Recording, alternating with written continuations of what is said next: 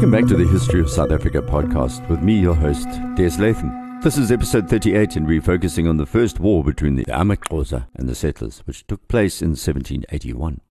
Rarabe had proposed an alliance between himself and the colony in return for Boer assistance against the Imidange clan, who he had represented as rebels.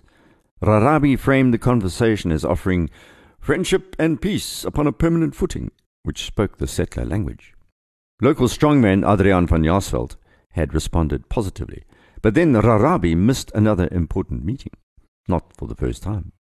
Meanwhile, Rarabe's implacable enemy and uncle Ndlambe had found a Boer ally in Barend Lindeque, who was a lieutenant in the commando. They began to conduct joint raids, as you know, but Lindeque got cold feet at the last minute. That's when the Xhosa west of the Fish River decided to teach the Trek Boers a lesson for interfering in Xhosa politics and drove them back beyond the Swartkops River. Friction is endemic in frontier situations, and neither the Xhosa nor colonists were going to be innocent in the coming conflicts.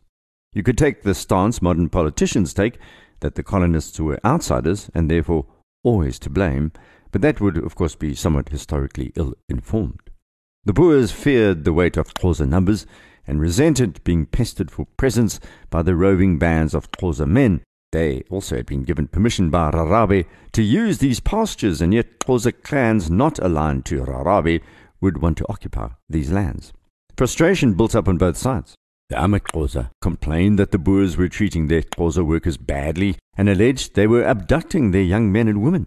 They also said the Boers threatened visitors with firearms and then forced them to barter cattle for goods which they didn't want. Underlying these various allegations on the ground was the fact that there were two people who lived in the southeastern Cape who were both pastoral and competing for the same land. What also set these two off against each other was that the political system of the Xhosa was geared to indefinite expansion, and so too were the Trek Boers. Every man, in both people's case, had the right to their own enclosure, their own farm, their own territory. It was the San, the Tembu, and the Khoi who had given way before the Xhosa and they presumed the Trek Boers would too. The Xhosa would then accept them into the scheme of things once they accepted the king's right to rule. While the Boers were proud of their Caucasoid features and Christian religion, the amaXhosa did not envy the Trek Boers for their ways. They were confident in their culture and history. They presumed the Europeans wore their peculiar clothes, ill suited to Africa, because they had sickly and feeble bodies. They were surprised by many things white people did, but at no time did the Xhosa believe settlers were more wise nor skilful than the average Xhosa man or woman. Worse for the Trek Boers, the Xhosa realized very early in their relationship that guns and horses could be traded, and they became experts in using both. The amaXhosa also realized very early on that horses and guns were ineffective in the thick bush of the Fish River Valley. The vegetation was dense and obscured view. Horses could not move through these ravines. They were rocky and difficult to negotiate on foot, let alone on the back of an animal. Of course, the settlers would also be more visible higher up, so once the Xhosa learned the art of using muskets and then rifles, these riders would be exposed to gunshots. What emerged rapidly was the belief amongst the Xhosa that the Europeans were not of a higher order and therefore they would merge with the Xhosa in a single society, like the pattern between the Xhosa and the Khoi. They sought to include the colony into their economic, political, and social networks. They traded with the Boers like they did with everyone else. Poor Xhosa ended up working for the Trek Boers as they would have done for rich Xhosa. When it came to political issues, the Xhosa chiefs regarded the Boers as both potential allies, or at other times as potential enemies. They supported the Boers, for example, against the San and the British. When Dutch settlers like Coenraad de Buys appeared, these ties were reinforced as Enrika hoped to marry de Buys's daughter. More about the remarkable Coenraad de Buys a little later. Internally, the Xhosa had discussed the colonials' use of land, and they were prepared to comply with Trek Boers using grazing. All that the Trek Boers had to do was pay the usual tribute to the Xhosa chiefs. Whereas the self-confident Xhosa chiefs wanted an open frontier, the more vulnerable colonial authorities wanted something else, a boundary. It was the beginning of the Bantustans in a strange way. The VOC were hoping to repeat what they'd done around Cape Town by growing a hedge which symbolized us and them.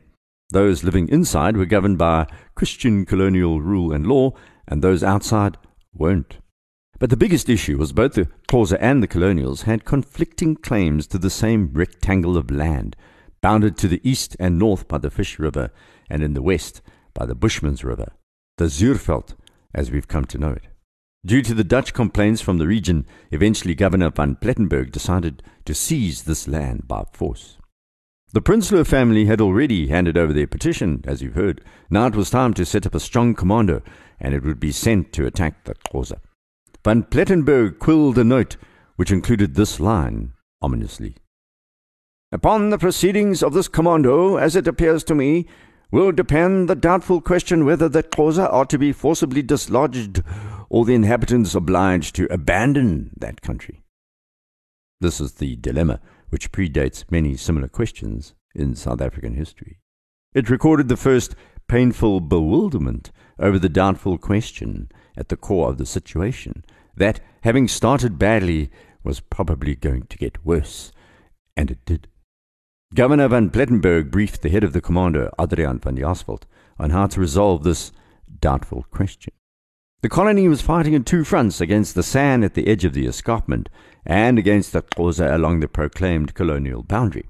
But at this juncture, van Plettenberg realized that Xhosa crisis was more serious. Van Jaarsveld was told to try to get that Xhosa back across the Fish River without using force because the governor believed they were what he called a very peaceable and timid people. But he said if they refused to head back to the east bank of the Fish River, then a respectable and well armed commando should drive them there, like cattle. But what Van Jaarsveld didn't know was that the Xhosa were not timid. Turning to the San, the governor said Van Jaarsveld had a free hand. Unless they surrendered, then he was, in the words of Van Plettenberg, at liberty to put them to death and entirely destroy them. These are, of course, people he's talking about. But that, of course, was the 1780s. I recently attended a South African First Peoples meeting, and the anger about what happened next makes this history feel like it's more like contemporary politics. The San descendants are angry at both the AmaXhosa and the Amabunu. Reading Swedish naturalist Anders Sparrman's personal account of this time as he travelled about the region and described how Prinsloo's farm had been burnt down is interesting. And he saw firsthand how effectively the Xhosa had laid waste to the districts in revenge for Dutch interference in their internal politics. So Van Jaarsveld duly established his base at Prinsloo's gutted farm in July 1781. Then he sallied forth to negotiate with the Xhosa. They, of course, refused to move back across the Fish River. He gave them a four day ultimatum to leave the Zuurveld. He was dealing with the Imidange, if you remember last episode, and four days later, Van Jaarsveld duly headed back to talk to the chief. He returned to not so much a timid as a hostile reception. The Imidange warriors had turned out in full war regalia and tried to squeeze between the commando members. Van Jaarsveld managed to stop them. The commander remained in the saddle. It was large, more than eighty men. They reversed their horses, but the warriors pressed among them, nevertheless. So eventually, the commando formed a firing line, whereupon his men dismounted.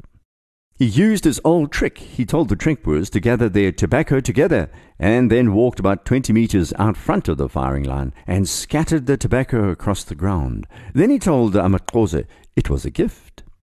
As the warriors moved from amongst the commander and rushed forward to pick up the luxury, Van Jaarsveld gave the order to fire. He had used the same ruse against the San, as you've heard. This was the start of what is regarded as the First Frontier War between the AmaXhosa and the Cape Colony, or alternatively, the start of a 100 year war. It would take that long to break the Xhosa. There were going to be nine walls in all, although this first was a skirmish more than a battle, and led to a series of cattle raids.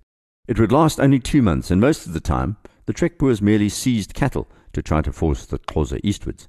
Both sides, during this initial clash, were fearful of each other, although the Xhosa were less.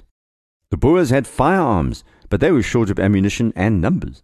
The Xhosa had the numbers, but at this stage, very little ammunition, guns, or horses. The Trekboers were even more fearful of the San and Xhosa forming a joint venture, so to speak, because that would have been the end of the Zuurveld farms for some time. Unfortunately for their opponents, the Xhosa feared the San and actually regarded them as subhuman, and they hardly communicated, unlike the Xhosa and the Khoi. There was also some doubt about the commando's effectiveness, and similar doubts would surface constantly in the Trek Boers' military tactics. Yes, they were excellent at surprise and ambush, but not very effective in open field fighting. The Boers were not very good at military tactics and strategy in an open fight. They never fought full frontal charges against opponents who had large numbers. It was suicidal. The Boers had localized or Africanized their tactical use of mobility and firepower, as well as surprise. They were also hardly a proper army. They had poor discipline, which meant Van Jaarsveld was never sure if his men would fight or just disappear. They had no formalized codes of war, unlike the amaXhosa and later the AmaZulu. The Trek Boers quarreled amongst themselves all the time, they had no real sense of mutual obligation in a broad sense. They tried to avoid commando duty constantly, and often sent their mixed race sons that had been born of relationships with the amaXhosa and Khoi servants, or Khoi workers, to do commando duty in their place. These were also the last days of the Dutch East India Company, the VOC. It had no resources, no soldiers to send to the Trek Boers in the Zuurveld. So there would not be a full scale war, nor field pieces or cannon, no professional army. The French fleet leader Suffren was on his way to Cape Town just as Van Jaarsveld began his assault on the amaXhosa. Given all these facts, the idea of the colonists taking on a powerful new enemy in the Xhosa was a pipe dream.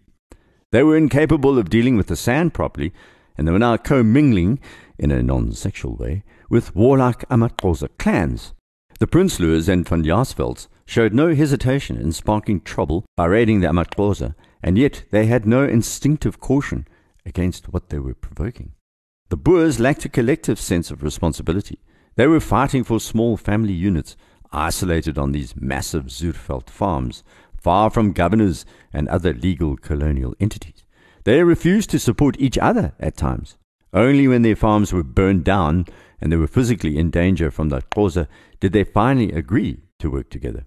The powerful individualism which their trekking into the interior had imbued their people with meant at this stage in Afrikaner development they had little common cause.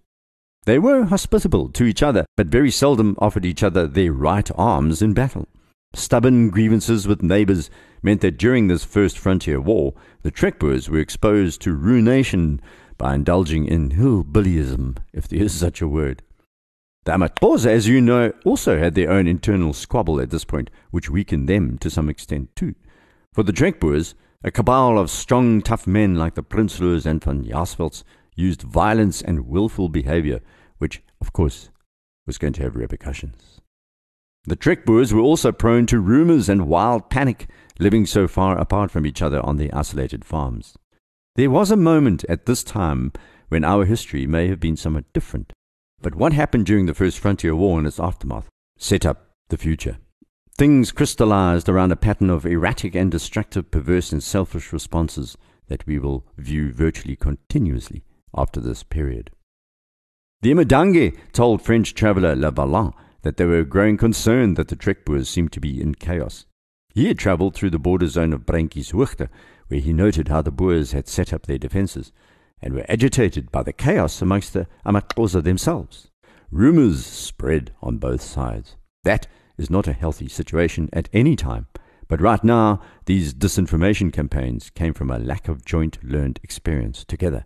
The wars were going to make this far worse. So van Jaarsveld shot down numbers of amaXhosa warriors and then pushed them eastwards. He rode back to Prinsloo's burnt out farm afterwards, sure that he had accomplished his mission successfully. The Amagwali, Ntinde, and Mindangi chiefdoms had been cleared from Branki's Breintjieshoogte, but of the others there was much doubt. For example, the frontier chiefdoms such as the Mbaulu under Langa, the Gqunukhwebe under Chaka, and his son Chungwa continued occupying the western bank of the Fish River closer to the Indian Ocean coast. This was symbolized in an astonishing moment. As the commander withdrew, a mass of Zuurveld Xhosa, who had fled from them only the night before, suddenly appeared standing on a ridge above the horsemen. Where, standing on the hills, they shouted to us that they would resume the fight, wrote Le Vaillant. Langa's Mbalu and Chaka's Unkwebe were people far more determined and tenacious than the three chieftains who were moved away from Brenkies Wuchter. What van Jaarsveld didn't know was that even the weaker three chieftains had only temporarily been moved. They would be back. These people were now bad tempered, angry, their egos bruised. A year later, they would take out their anger on the poor sailors and survivors of the Grosvenor as they struggled along the coast after being shipwrecked. These men and women experienced attacks and violence in complete contrast to the survivors of the Stavenisse, who'd been well treated a century before. The Grosvenor was an old ship on her last voyage. She had sailed from India in a convoy led by Admiral Douglas Hughes, and the fleet found itself fighting in the Indian Ocean with Suffren. This was before the peace signing I mentioned earlier. During the fighting, the Grosvenor slipped away and picked up the monsoon setting course for the South African coast. She was laden with a valuable cargo of gold coins, diamonds, silk, cotton, tea, and spices, and she was off the Pondoland coast on the 4th of August, 1782, having been driven forward by what one survivor called a fine gale. All aboard were hoping to reach St. Helena soon, and the crew took to drinking to absent friends. Things were going so well. It could have been a navigational error, but whatever the cause, the Grosvenor struck rocks Badly damaged, the ship was washed ashore just south of where the Stavenisse had been wrecked. The survivors were now walking towards the Cape along a coast that had just experienced the First Frontier War. Young apprentice William Habberley wrote an account of this great march, whereas the Stavenisse survivors had waxed lyrical about the Amaxhosa, their friendliness, and the landscape. His account is totally different. They were repeatedly refused food, an unheard of in Xhosa tradition when travellers passed by.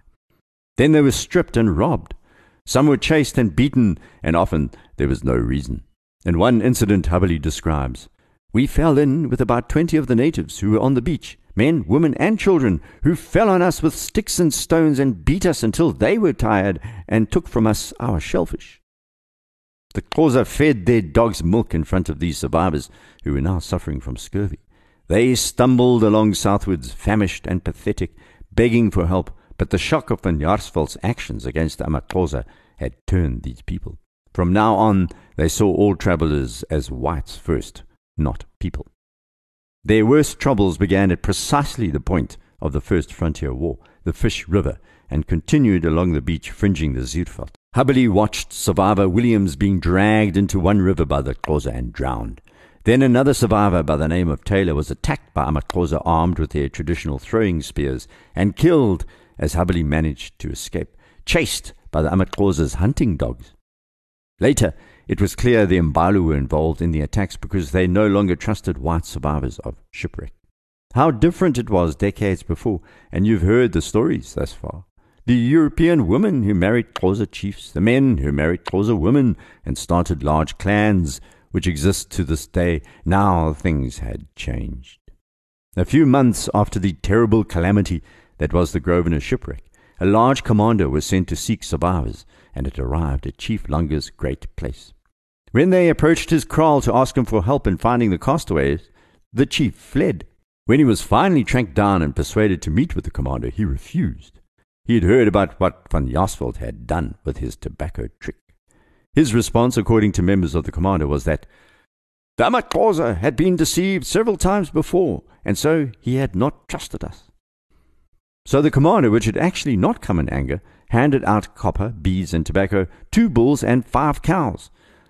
Langa was then a bit calmer, and he promised to quell his people's anger against the Trekboers. By now, Langa was an old man, but the spirit and temper he had invested in his people was powerful. Langa was the brother of the extremely effective warrior Gcaleka and Rarabe.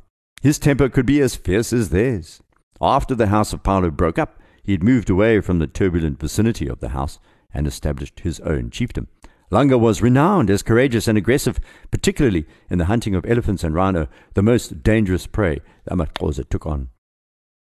His people, the Mbalu, had taken their name from Langa's favorite ox, and have never lost their reputation to this day for action, belligerence, and daring. During the coming 100 years' war, they were possibly some of the most feared people. When the commander searching for the survivors of the Grosvenor pitched up at his great place, he was believed to be 78 years old. Unfortunately for him, as you'll hear in next podcasts, his proud, adventurous life was going to end in flight and humiliation. And so the Zuurveld, this triangle in the modern area of the Eastern Cape, lying between Gqeberha, East London, and inland to Cradock, was going to be crucial land fought over by settlers and amaXhosa for many, many years. With that ominous note ringing in our ears, it's time to halt for the episode. Next, we'll continue our story as the Zuurveld's main players, the Trekboers, the Gqunukhwebe and the Mbaulu, the Gwali, and others, and we'll meet the extraordinary man known as Coenraad de Buys. His presence dominated the frontier through the last two decades of the 18th century and symbolizes a kind of lost root of Afrikaner history. You see, besides being close to seven foot tall, he was probably the most African of all Boers. He married Khoi, an amaXhosa woman. He had an affair, then married Xhosa chief Ncika's mother, and was systematically written out of South Africa's history during apartheid, regarded as an embarrassment, as you can well imagine. The skanda of such a racy story, if you excuse the pun. De Buys would have been a legend on any frontier, as Noel Mostert writes and he had hundreds of children and grandchildren, and is the ancestor of a large clan of mixed race South Africans who still live in the Limpopo province to this day, people known as the Buys Folk. So, with that, please rate the podcast on iTunes. If you want to contact me, you can send an email through my website, desmondlatham.com, or direct message me on Twitter at deslatham. Until next, tot ziens. Thank you.